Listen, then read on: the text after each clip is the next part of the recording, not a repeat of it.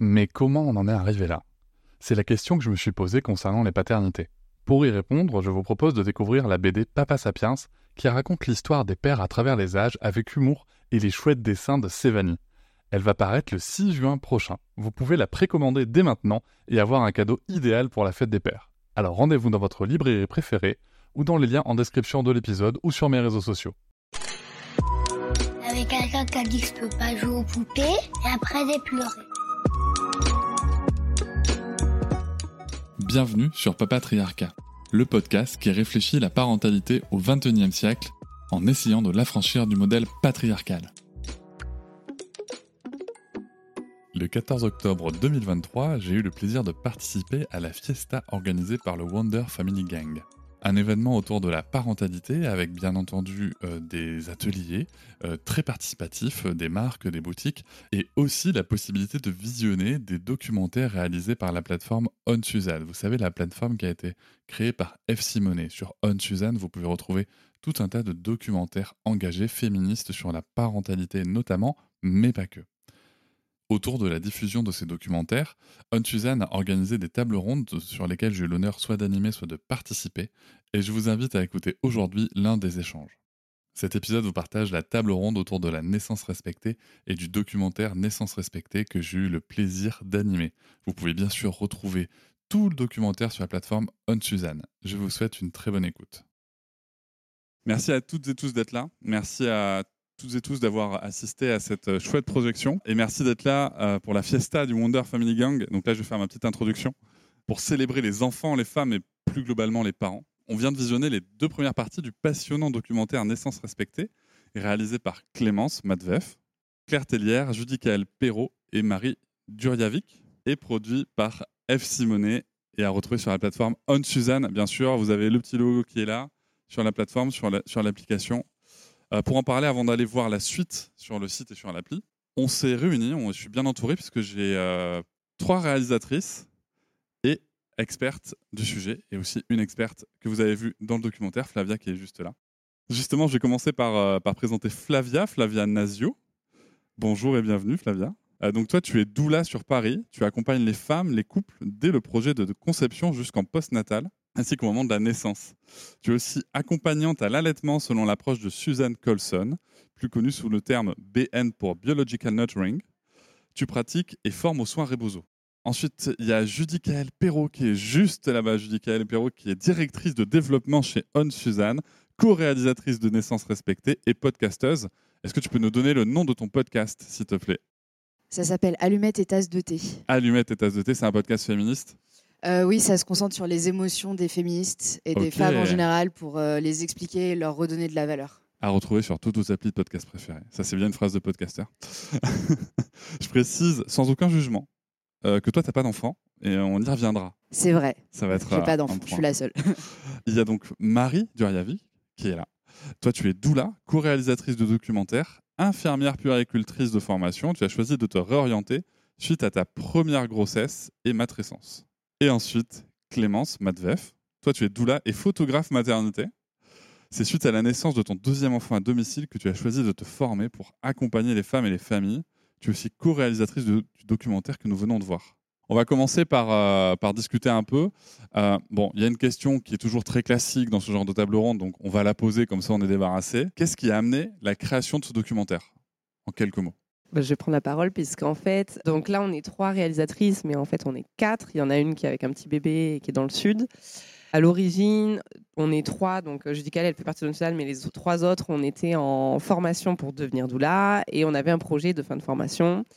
Et moi, ayant accouché à domicile et euh, avec ce que j'ai découvert, je me suis dit, mais c'est fou qu'on n'en parle pas, qu'on ne sache pas que c'est possible pour les femmes. Euh, moi, j'ai découvert sur Instagram via Clémentine Sarla et je me suis dit, mais c'est dingue. Et j'avais envie vraiment de faire un documentaire sur l'accouchement à domicile pour dire que ça existe, que c'est possible. Et donc, euh, je on s'est lancé là-dedans, les filles m'ont rejoint, et puis finalement, au fur et à mesure des interviews, de la rencontre avec Eve, on a cheminé et on a élargi aux naissances respectées. Mais à la base, voilà, c'était vraiment un souhait de faire connaître l'accouchement à domicile. Mais moi, en tout cas, j'ai appris plein de trucs parce que je savais pas. Et en plus, j'ai regardé les quatre épisodes. Donc, j'ai vraiment appris plein, plein, plein de trucs. On a, déjà eu beaucoup d'infos dans ces deux premières parties. Merci pour ce travail euh, admirable que vous avez réalisé. On pense à Claire qui n'est pas là, mais on pense à elle aussi. On y a vu intervenir plusieurs personnes, dont certaines font partie des rôles que l'on repense aujourd'hui dans l'accompagnement des naissances. Dans la partie 3 du, documentaire, d'ailleurs, vous explorez hein, cette, euh, cette, partie en parlant des doulas, des pères, des coparents ou encore des adelphi. Alors je précise, le mot adelphi, c'est fratrie, mais en, inclusif, en fait, pour que tout le monde comprenne. Euh, quelle est la différence entre un rôle de doula et un rôle de sage-femme, Clémence? Alors, on n'a pas du tout le, même rôle. Euh, la doula, elle est non médicale, c'est hyper important à préciser. Et nous, on va vraiment être là pour le couple, pour la famille, pour la Delphi, justement. On va préparer, euh, donc on est en, on peut être là après conception d'ailleurs.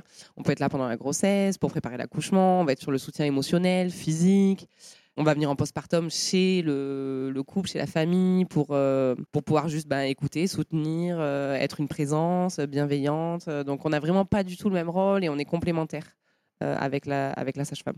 Donc quand tu dis non médical, c'est-à-dire que vous parlez pas de physiologie, vous parlez pas de comment ça se passe? Alors si on est formé, on a une bonne partie de notre formation qui concerne la physiologie.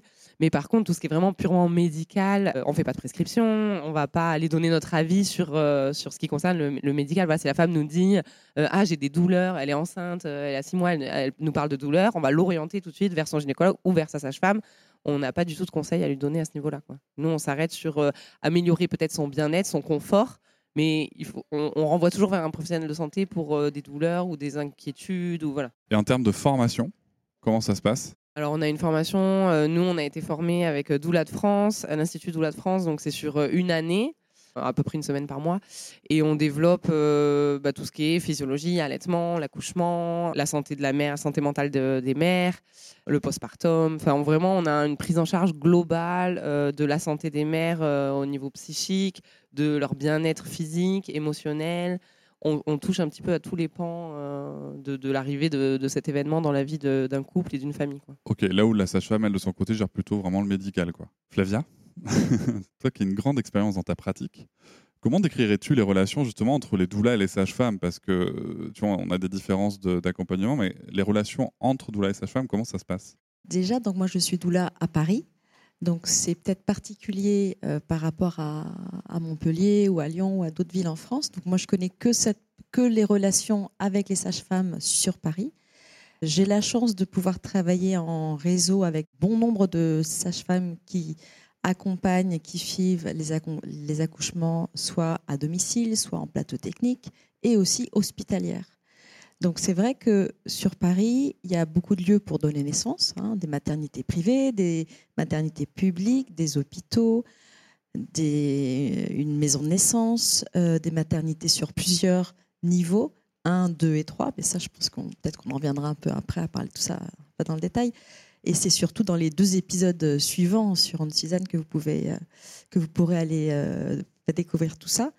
La relation avec la sage-femme, elle est complémentaire. Donc nous, notre rôle, il est complémentaire au suivi médical de la sage-femme.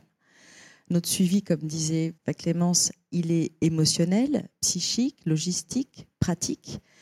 On accompagne la femme, le couple, la famille dans sa totalité, un peu comme, comme un architecte en fait. C'est-à-dire qu'on a vraiment une vision d'ensemble de tout l'environnement de la femme qui enfante. Notre rôle, c'est de venir pouvoir répondre à toutes ces questions, à toutes leurs demandes et de les réorienter vers d'autres professionnels, que ce soit d'autres professionnels de santé ou d'autres personnes, pour améliorer leur euh, environnement du donner naissance, de leur enfantement. Alors c'est vrai que à Paris, donc c'est ça que je connais, il y a trois lieux où officiellement les doulas sont euh, accueillis en structure auprès du couple parental. Euh, donc il y a trois lieux. Partout ailleurs, sauf un à ma connaissance, euh, la doula n'est acceptée que si la femme est seule, donc comme seul accompagnant. Donc déjà, c'est pas la même posture pour la doula d'accompagner une maman solo, c'est comme ça qu'on appelle ça dans notre jargon, ou un couple parental. C'est pas la même position, c'est pas la même posture par rapport à la femme qui enfante et c'est pas la même posture par rapport à l'équipe médicale présente dont évidemment enfin, la sage-femme, mais elle n'est pas seule. Les infirmières, les auxiliaires du puer, les pédiatres, les gynécologues, donc on, a, on les croise euh, tous. C'est difficile, c'est difficile. Les relations sont difficiles. Aujourd'hui, c'est encore difficile, euh, mais réellement, il y a un mieux énorme. Et je me réjouis vraiment. Euh, euh, il y a moins d'une semaine, j'étais à un congrès organisé par des sages-femmes et des gynécologues à Pau sur la naissance respectée, justement. Et donc, on a passé ces journées ensemble à euh, parler de physiologie, à parler de comment améliorer les naissances, comment améliorer l'accueil de ces futurs humains, de ces humains en devenir qui vont euh, faire euh, former notre monde. Et c'est vrai que c'était plein, plein d'espoir. C'était génial parce qu'en en fait, on se disait, ben ouais, tous ensemble, on peut être à l'écoute de ce que désire ce couple, de ce que désire la femme pour enfanter. Et, c'était plein d'espoir. Donc moi, je dirais que oui, c'est difficile, mais les choses, chaque façon d'en parler, chaque, euh, comme ce film, euh, comme d'en parler ici, comme chaque graine qu'on sème, même si euh, vous êtes là ici aujourd'hui, mais ça peut être aussi pour le postpartum après, pour cet après-midi, chaque graine semée va vers un mieux et va vers une une euh, cohésion du, du travailler ensemble autour de la femme qui enfante. Alors, dans le documentaire, et c'est pas le premier documentaire dans lequel je l'entends, on nous dit que les sages-femmes sont surtout formées à la pathologie. Oui, tout à fait. Tu vois, là, vous, vous êtes plutôt formée à la physiologie. Oui.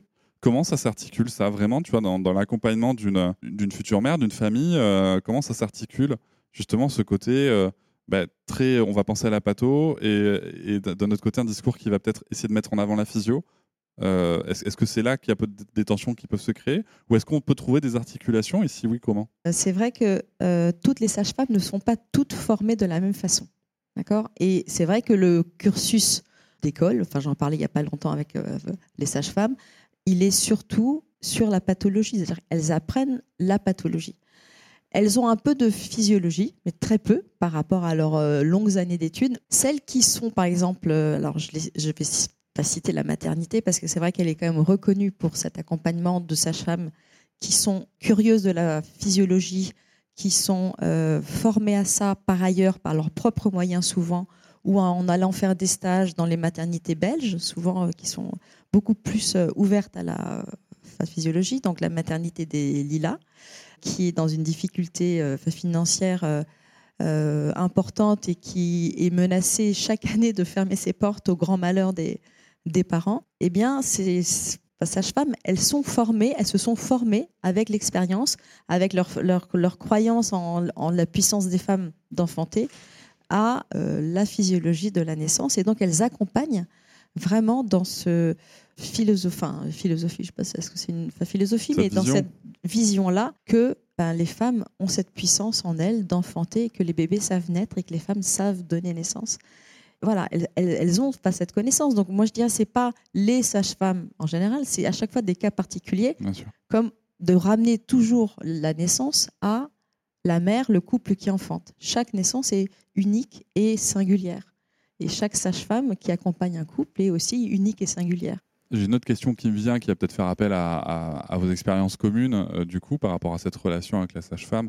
Euh, et vous le dites dans le documentaire, il y a, une surmédicalisation, c'est difficile à dire, tiens, surmédicalisation de l'accouchement, euh, avec beaucoup de protocoles hein, qui sont faits avant tout pour protéger le personnel soignant en cas d'éventuel procès. Comment ça se passe concrètement? Alors peut-être que vous pouvez toutes répondre à cette question, mais comment ça se passe concrètement quand vous vous dites, comme vous accompagnez la mère, la mère veut aller dans une direction, vous voulez accompagner cette direction, mais visiblement, le personnel médical dit non, non, non, non, non, non, non, non.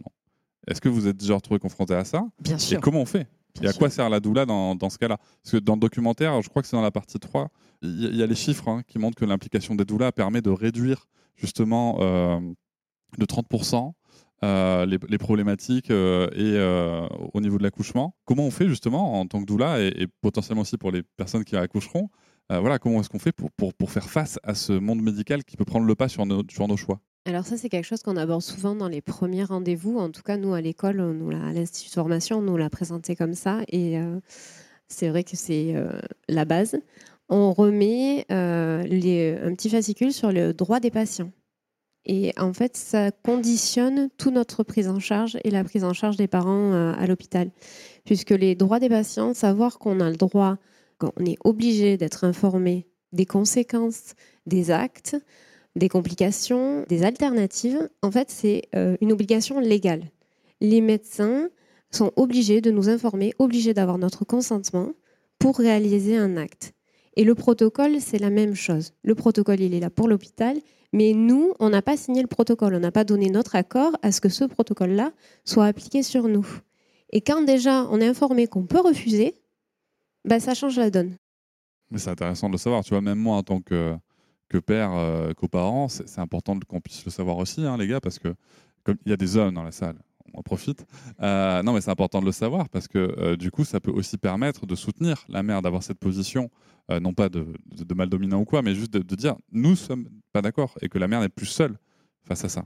Oui, et dans ce cas-là, on n'est pas obligé d'aller dans la confrontation avec le système hospitalier et les soignants, mais déjà d'être dans la discussion et de pouvoir échanger, en fait, et de prendre une décision ensemble. Comme ça, ça ne fait pas cette relation où euh, le patient, la patiente, la mère subit une décision médicale. C'est une décision qui est réfléchie ensemble avec, du coup, on prend en compte, en fait, les besoins de chacun. Donc on prend en compte les inquiétudes médicales et on prend en compte les besoins de la mère et les informations qu'ils auront eues, qu'on leur, aura donné sur la physiologie, sur les chiffres, sur pourquoi on fait les gestes.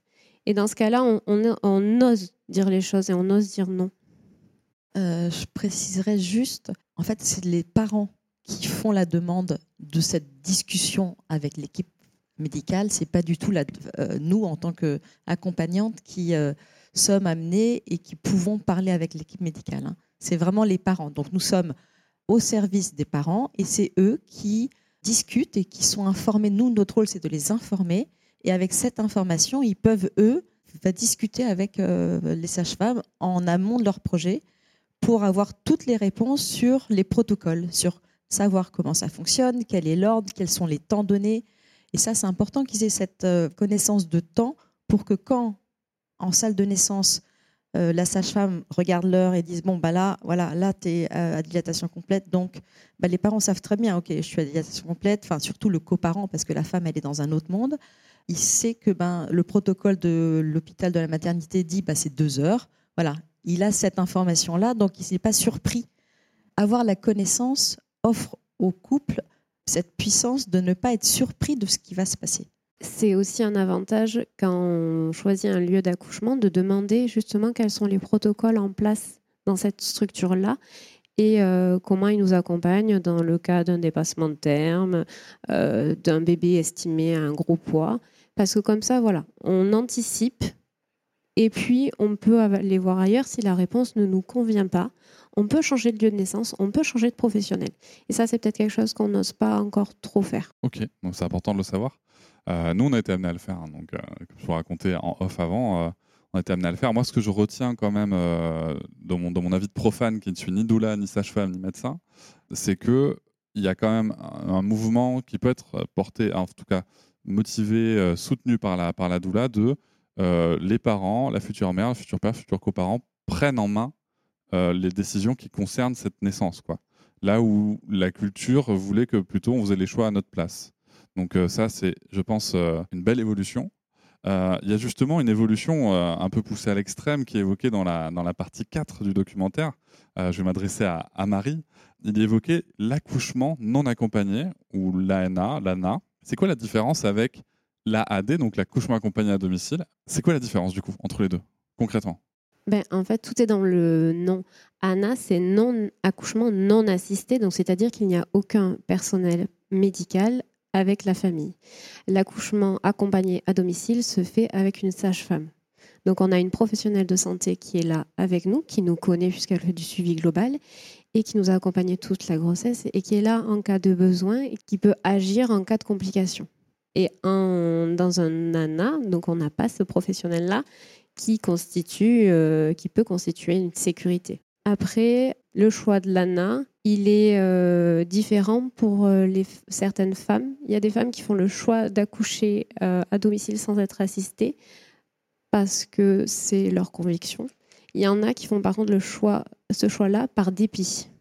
C'est-à-dire qu'elles ont eu un vécu d'un accouchement traumatique sur les structures hospitalières qui sont autour de chez elles, que souvent elles n'ont pas accès à une maison de naissance un plateau technique, qui sont des alternatives où en fait on en est déjà beaucoup plus respectueux de la physiologie, et euh, où les sages-femmes qui exercent et qui font les accouchements à domicile soit sont beaucoup trop loin, puisqu'il y a aussi des contraintes de temps, soit euh, sont débordées et ne peuvent pas nous accompagner. Donc là, elles s'orientent sur ce choix-là, mais en fait, c'est un, c'est un non-choix. Est-ce que le fait d'être euh, accompagné uniquement, avec tous les guillemets que je peux mettre avec mon, mon autre main, euh, par une doula, par exemple, est-ce que c'est considéré par, par la société comme un, un ANA ou comme un AAD Alors, euh, ça revient sur le T'as plein de statut. questions t'as vu, qui n'étaient pas prévues, c'est normal. hein. ça revient en fait sur la question sur le statut de la doula. Techniquement, une doula n'a pas le droit d'être présente à un accouchement sans la présence d'une sage-femme, puisque là, c'est de l'exercice illégal de la pratique de sage-femme. Et on peut être euh, attaqué et pénalisé pour ça. Je précise juste en France. Hey, I'm Ryan Reynolds. Recently, I asked Mint Mobile's legal team if big wireless companies are allowed to raise prices due to inflation. They said yes. And then when I asked if raising prices technically violates those onerous two year contracts, they said, What the f are you talking about, you insane Hollywood ass? So to recap, we're cutting the price of Mint Unlimited from $30 a month to just $15 a month. Give it a try at mintmobile.com slash switch. $45 upfront for three months plus taxes and fees. Promo rate for new customers for limited time. Unlimited more than 40 gigabytes per month. Slows. Full terms at mintmobile.com. En France, c'est comme ça. Dans d'autres pays, la doula accompagne euh, le travail et les naissances sans forcément la présence d'un professionnel de santé. En France, c'est très euh, réglementé, même si notre profession n'est pas encore ré- réglementée. Euh, mais on a euh, une charte, on a une association qui nous qui euh, offre un cadre et donc euh, où c'est vraiment c'est voilà c'est une règle euh, importante. Nous ne pouvons pas être en présence d'une femme qui enfante sans suivi médical, sans une personne, euh, sans un personnel de santé présent. Et euh, dans, dans les pays que tu évoques, la profession est réglementée par contre, peut-être? Pardon? Est-ce que dans les pays que tu évoques, Oh, la euh, bah, formation, Je parle la en Angleterre ou en Belgique. C'est réglementé ou- là-bas? Euh, euh, Oui, c'est assez commun. Ok, Enfin, d'accord. oui, ok. C'est commun. ouais.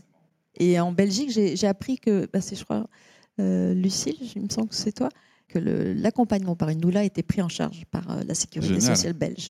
En Suisse, ça a été pris en charge par les mutuelles. Ah, et en Belgique par la sécu.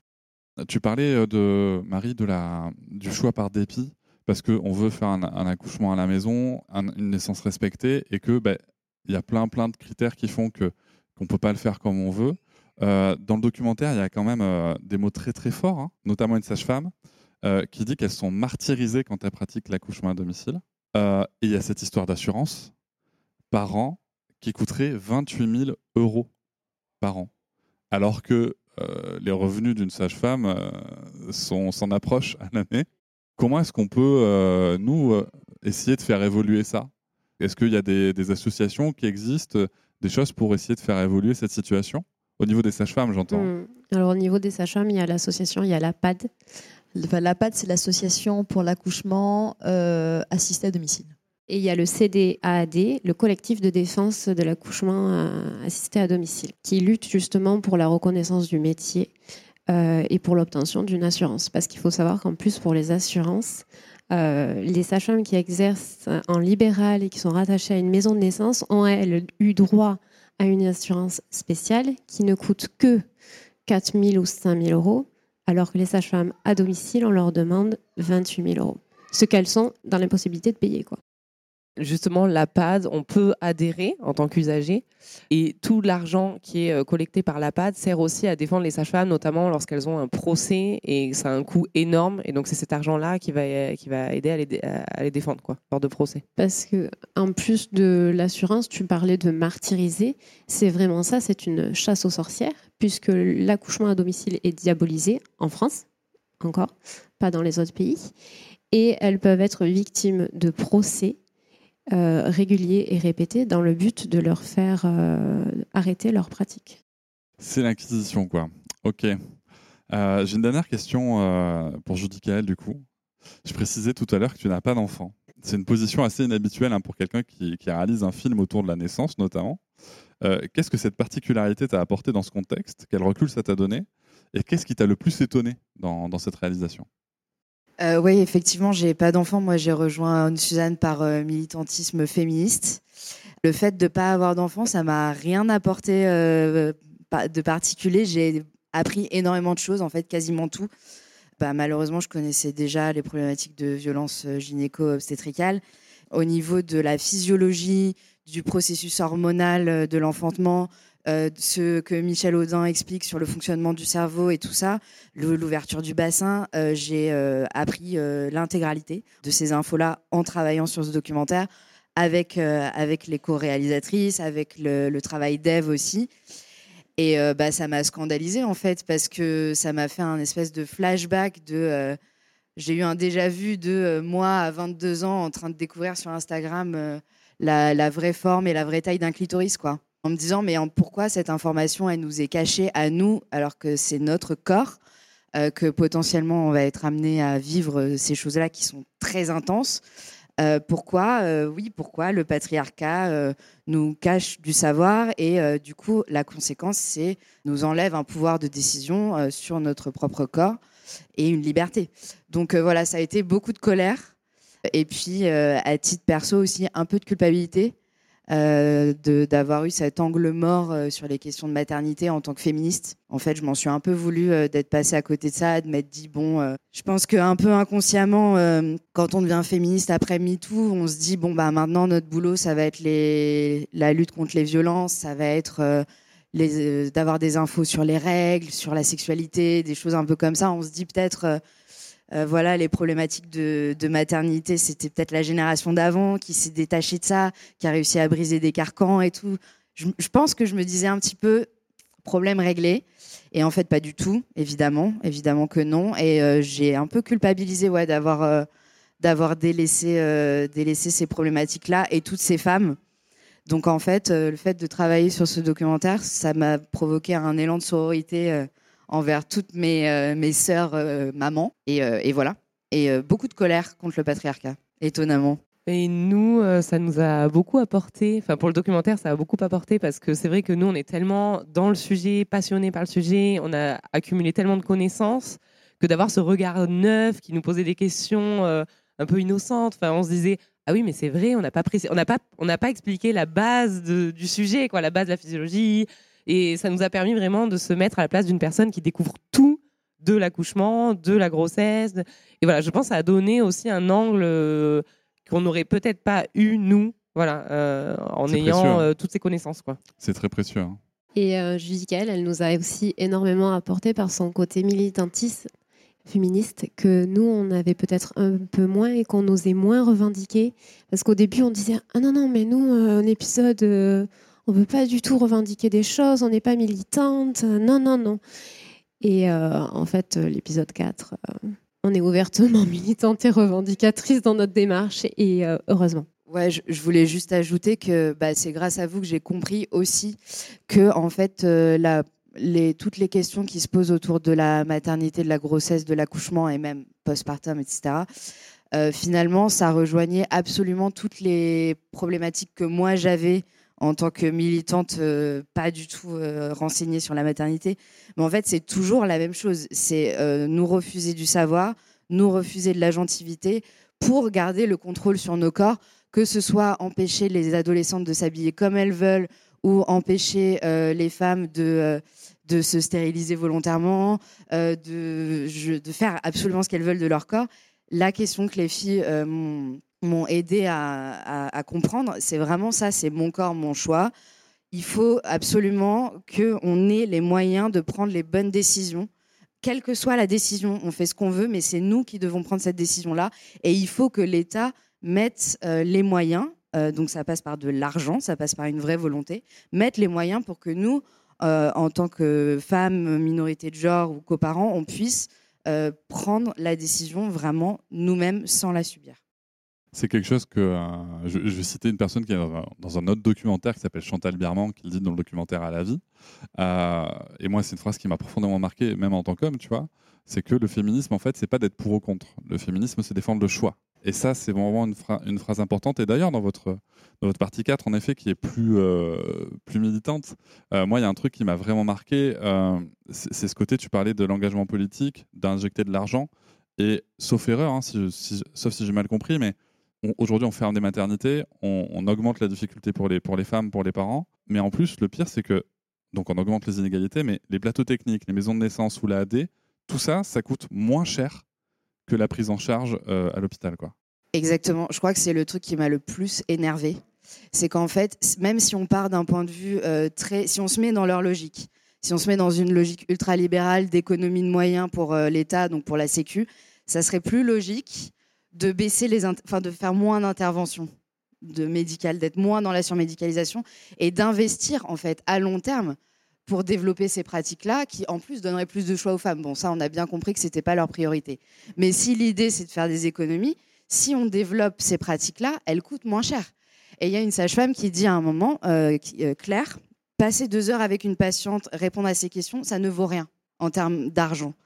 Et, on parle aussi de la problématique de la, de la loi, la tarification par l'acte. Et en fait, le problème, c'est qu'ils ont privatisé le système de santé, qu'ils ont privatisé les hôpitaux, et donc que ça rapporte plus aux hôpitaux de surmédicaliser, de pratiquer des actes qui ne sont pas nécessaires. Et c'est la sécurité, la sécurité sociale qui paye ça, donc c'est nous. Donc en fait, c'est doublement injuste et insupportable. Voilà, triplement même. Euh, j'ajuste juste que ça coûte moins cher à l'État, par contre ça coûte plus cher aux parents et que malheureusement tous ces choix-là de plateau technique, maison de naissance et accouchement à domicile ne sont pas accessibles au plus grand nombre parce que financièrement, euh, tout le monde ne peut pas se le payer. Quoi. et ça devrait être pris en charge par la sécurité sociale dans un monde idéal. Et puis en plus, moi ce qui m'a marqué, mais c'est parce que sur d'autres sujets sur lesquels je travaille, c'est un truc qui m'a vraiment marqué, c'est on est là, on se parle de l'immédiat aussi. C'est que cette prise en charge, cette mise en confiance du parent, cette physiologie respectée, derrière, en postpartum, j'imagine que le postpartum c'est pas le même, que le taux de DPP, de, donc de dépression du postpartum c'est pas la même, que l'engagement du coparent est pas le même. Tout ça en fait, ce sont des économies derrière qu'on fait sur le long terme. Oui. Et au lieu de devoir agir et euh, euh, s'occuper de mères dans des états de dépression avancée, avec des euh, problématiques de relations mère-enfant, des problèmes de couple, il suffirait d'assurer à chaque parents, à chaque mère des conditions d'accouchement où elles se sentent respectées. Et ça déjà, ça construirait une parentalité, une confiance en soi. Euh, c'est le, socle de tout. La naissance, c'est le socle de ce qu'on va vivre après. C'est pas une garantie qu'on va pas faire une dépression postpartum, mais déjà, si on s'est senti respecté, si on a eu confiance en nous, si on s'est senti écouté, mais c'est ce qu'on ressent dans le postpartum, mais c'est démultiplié. On va passer aux questions pour le public. Déjà, merci euh, pour ce que vous avez mis en lumière. Bon, il s'avère qu'on est un peu collègues parce que je suis euh, accompagnant périnatal. C'est tout à fait la même chose. Exactement. Ouais. Hum, du coup, c'est mon boulot aussi d'accompagner les couples et les femmes dans tout ce qu'elles vivent, tout ce qui se passe. Donc, ça met vraiment en lumière. Et j'avais juste euh, envie vraiment sur le premier épisode, vous avez vraiment mis l'accent sur la souffrance et l'impact émotionnel et psychique aussi de ce que ça représente pour ces couples pour ces femmes, mais aussi auprès de l'équipe médicale, parce que c'est vrai que euh, au départ, j'avais juste un petit peu peur de ça, qu'on oublie que euh, l'équipe médicale est en souffrance. Les sages-femmes sont vraiment en souffrance de se dire mince, en fait, on ne peut pas faire notre boulot aujourd'hui. On peut pas, ce qui nous anime, on ne peut pas le faire parce qu'on n'en a pas les moyens. Et donc là, vraiment, il y avait dans ce premier épisode, je trouvais que tout le monde souffre en fait de ce manque de moyens, de ce manque d'être pris en charge. Donc merci beaucoup de le mettre euh, en lumière et aussi d'avoir parlé un tout petit peu de l'importance du projet de naissance. Parce que oui, en effet, il y a certaines, euh, certains couples, certaines femmes qui ont du mal quand elles sont face à un professionnel à s'exprimer, à poser les choses, parce que c'est difficile hein, de prendre la parole devant une, les fameuses blouses blanches, parce que c'est impressionnant, eh bien, juste de se mettre à l'écrit, ben voilà, j'aimerais que les choses se passent comme ça, avec un, vrai désir de le poser à l'écrit, ça peut être très très important pour les femmes qui n'ont pas euh, la possibilité de trop s'exprimer, qui ont du mal à prendre la parole.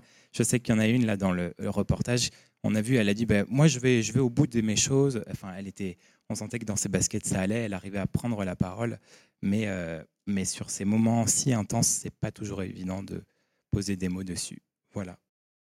Bonjour et merci hein, pour le, documentaire. Moi, j'ai appris plein de choses. On n'a pas encore d'enfants avec euh, Amandina, mais on y pense. Euh, j'ai trouvé que l'idée d'accoucher à la maison, ça avait l'air vraiment super. Et je n'étais pas forcément au courant de toutes les violences qu'il pouvait y avoir à l'hôpital, même si je sais qu'effectivement, on est en train de tout privatiser et que ça a des conséquences sur la santé euh, des femmes, des hommes aussi. ma question, c'était est-ce qu'il y a des cas où il y a quand même un risque supplémentaire quand on accouche à la maison si par exemple l'hôpital est un petit peu loin enfin, Est-ce qu'il y a des cas où vraiment il faut se poser la question euh, est-ce que accoucher à la maison c'est possible ou est-ce que c'est plus dangereux? Moi, mon premier réflexe, c'était de penser au, au danger qu'il pouvait y avoir, même si c'est pas moi qui accouche et c'est pas moi qui décide. Mais je suis curieux par rapport à ça. Alors déjà, les naissances qui sont prévues à domicile, donc elles sont accompagnées, hein, je parle une fois pour euh, la région Île-de-France, euh, elles sont accompagnées par deux sages-femmes. Donc vous avez une sage-femme qui vous suit, la sage-femme qui vous accompagne, euh, qui sera et qui est là tout le temps avec vous en prénatal, et une deuxième sage-femme qui arrive au moment de un peu avant la dilatation complète. Donc elles sont deux personnes sachantes médicalement euh, lors de l'expulsion de votre bébé.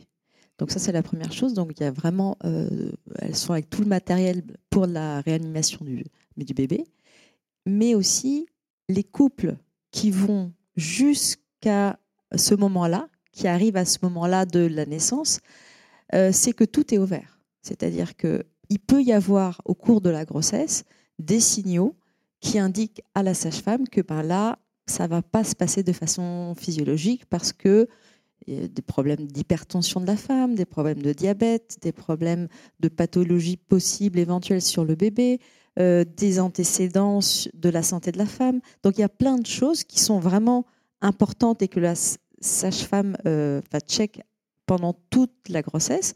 Et je dis, bah voilà, c'est un chemin. Donc dans le chemin, vous passez les étapes, les mois, les uns après les autres, les semaines les unes après les autres.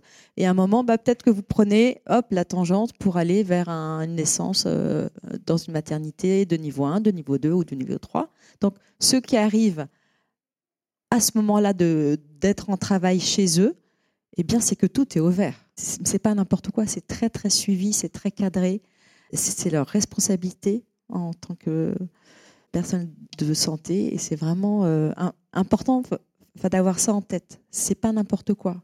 Tout le monde ne peut pas accoucher à domicile.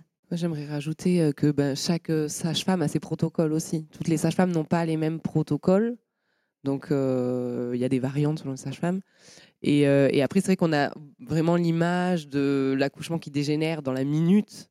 Mais ça, elles, elles le disent, ça n'existe pas en fait. Elles ont elles, connaissent, et c'est là, c'est là l'avantage de l'accouchement à domicile, c'est que la sage-femme, elle nous a suivis en suivi global, donc toute la grossesse, elle nous connaît et elle peut identifier un changement de comportement.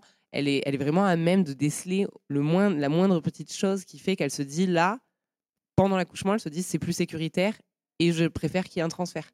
Euh, et au niveau des, chiffres, comme disait le, gynécologue, il n'y a pas euh, plus de risques sur une grossesse à bas risque, en tout cas, sans, pathologie. Il n'y a pas du tout plus de risques euh, de morbidité, que ce soit pour la mère ou pour l'enfant. Je voulais juste préciser deux choses. La première, c'est qu'il y a des pays où c'est beaucoup plus développé et il n'y a pas plus d'accidents, de, de, complications et de mortalité. Et ensuite, les sages-femmes, elles ont des critères très précis en termes de distance. Euh, elles vont pas au-delà, en tout cas nous dans le sud de la France, de 30 minutes d'un hôpital. C'est-à-dire que si on n'est pas dans le périmètre, elles ne nous accompagnent pas parce qu'en cas de transfert, effectivement, ce n'est plus sécuritaire.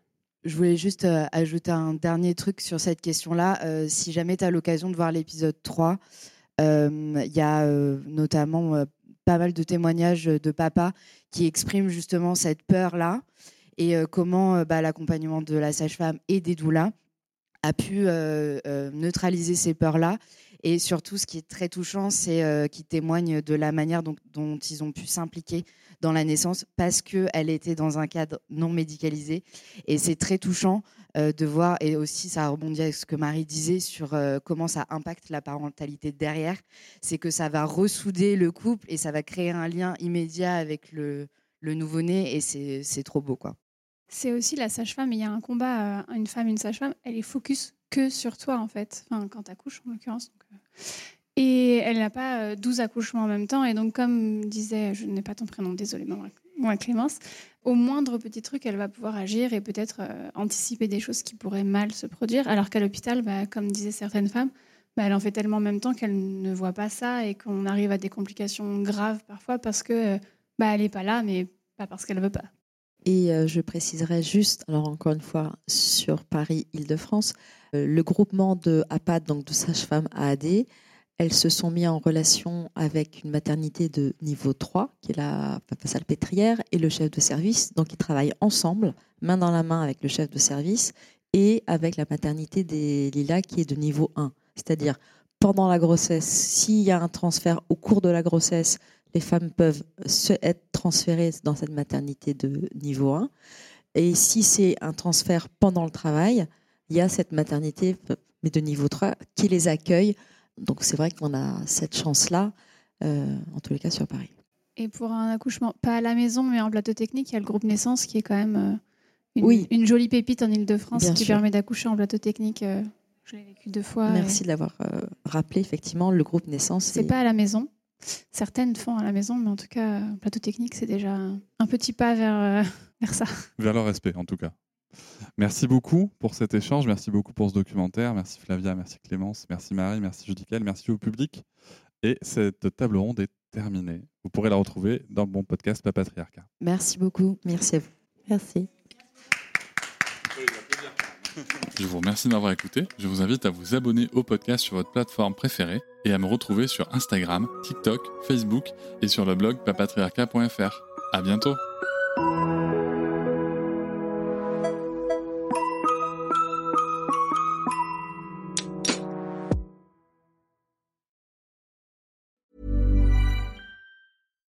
Hi, I'm Daniel, founder of Pretty Litter. Cats and cat owners deserve better than any old-fashioned litter. That's why I teamed up with scientists and veterinarians to create Pretty Litter. Its innovative crystal formula has superior odor control and weighs up to 80% less than clay litter. Pretty Litter even monitors health by changing colors to help detect early signs of potential illness. It's the world's smartest kitty litter. Go to prettylitter.com and use code ACAST for 20% off your first order and a free cat toy. Terms and conditions apply. See site for details. Hop, c'est encore moins. Si tu veux soutenir le podcast, tu peux aussi t'abonner à Papatriarca Plus et découvrir chaque semaine un épisode bonus en plus des 60 déjà disponibles. À découvrir sur tes applis de podcast comme Pocketcast, Castbox ou encore Apple Podcast. À très vite.